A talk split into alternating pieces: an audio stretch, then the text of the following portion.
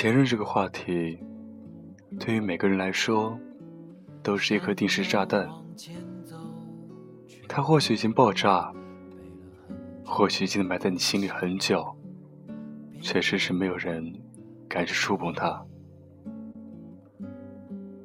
我很庆幸，我的每一位前任都非常优秀，他们漂亮、大方、善良。懂得体谅，直到今天，和他们分开了这么长时间，有些时候我都会想起他们。他们有的结婚了，有的恋爱了，有的在拼命工作，很开心，因为他们在遇到我、离开我之后，都过得很好。我的出现，没有便是他们人生中不堪回首的往事。在网上经常看到一些话题，吐槽自己的前任，说自己当初如何如何瞎了眼，会看上他，又是因为什么原因，如何如何分手。总之，一切原因都是因为前任太渣。但是我对这样的观点。真的不能认同，好像当初在一起和后来分开的人是两个你。前者在热恋中觉得对方什么都好，连放个屁都是香的；后者只会一辈子去恨他。但是你有没有想过，你当初为什么和他在一起？看上了他哪一点？在你的回忆里，那位前任真的就这么渣吗？这么一无是处吗？那年，我们一起看《前任攻略》，一起看《致青春》，一起看《匆匆那年》，我们总会一边吃着爆米花，一边窃窃私语。为什么永远是女主被抛弃，男主成了渣男？为什么他永远会因为一个误会而草率分手，然后做一辈子的陌生人？曾经看完每一部这样的电影之后，我都或多或少会对自己说：一定不要成为这样的男人。实际上，我也从没在恋爱的时候。对另一半做出任何出格的事情，但是为什么还是分手了？性格不合，年龄不符，价值观不一样。我想有很多很多原因，只不过那年的我不愿意承认罢了。我们已经习惯在吵架分手之后，一味的说。是对方的过错，为什么他不会替我着想？为什么他总是这么自我为中心？可是感情啊，本来就是互相扶持，跌跌撞撞，一路走来。所谓情侣，不过是孤单的路上有个伴，并不是在你生气的时候成为出气筒的角色。我有一个特别好的前女友，我们在一起的时候根本没有吵过架，唯一一次还是我生闷气，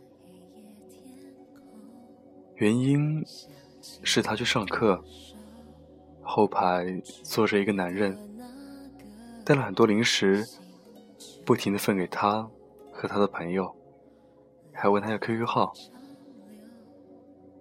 当时他在和我聊天，和我说这样情况。我问他：“你和他说了你有男朋友吗？”他说：“我说了，只是他还是在问我 QQ 号。”我说：“那你别给他，下了课直接走。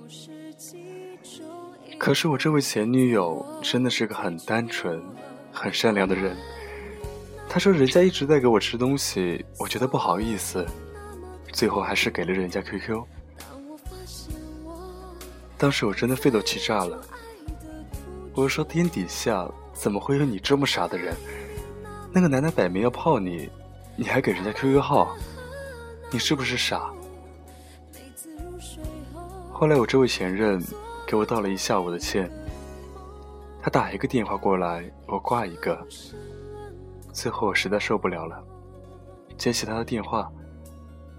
他在电话那头，唯唯诺诺地说：“对不起，我知道错了，你别生气了好吗？”我哦了一声，然后把电话挂了。等自己冷静了之后。我突然发现，刚才那个自己，真的好小气。他这么单纯的人，什么都和我讲了，我有什么好生气的呢？我是对自己没信心，还是对他没信心？如果感情要靠双方这样控制，那还算什么恋爱？这样想，我不禁有些心疼他。我给他回了个电话。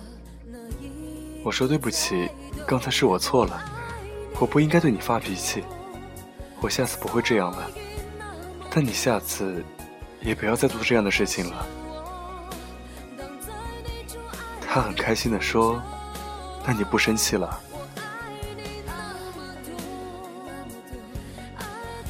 你会羡慕我吗？有个这样的女朋友，永远只知道替我考虑。”他真的很好，我们分开只是因为不合适，并不是因为我们两个之中有任何一个人不够好。记得以前看到过这样一段话：热恋三个月以后，爱情就会慢慢消失，取而代之的就是亲情了。我现在很羡慕那些在一起五六年、六七年的情侣。他们既像夫妻，又像朋友，信任彼此，很少有误会，也会关心对方。偶尔有些小吵小闹，也会因为双方的默契而和解。因为总有那么一个人会服软。他服软的原因是因为他知道另一个人需要他。他们一定会永远在一起。感谢那些我遇见的前任，谢谢你们，教会了我什么是爱情，如何爱一个人。不管你们听不听得到，我还是想衷心的祝福你们，能和自己心爱的人走进婚礼殿堂，执子之手。与子偕老。我想，我并不会是最好的现任，但我想到最好的前任。晚安，欢迎关注我的新浪微博，搜索“沉默”。我们下期再见。再见，前任。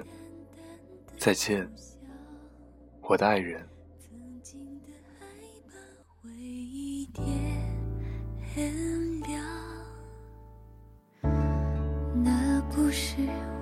从不曾忘，他将你带到我身旁，暖暖的阳光洒落你肩上，有你的天空总是晴。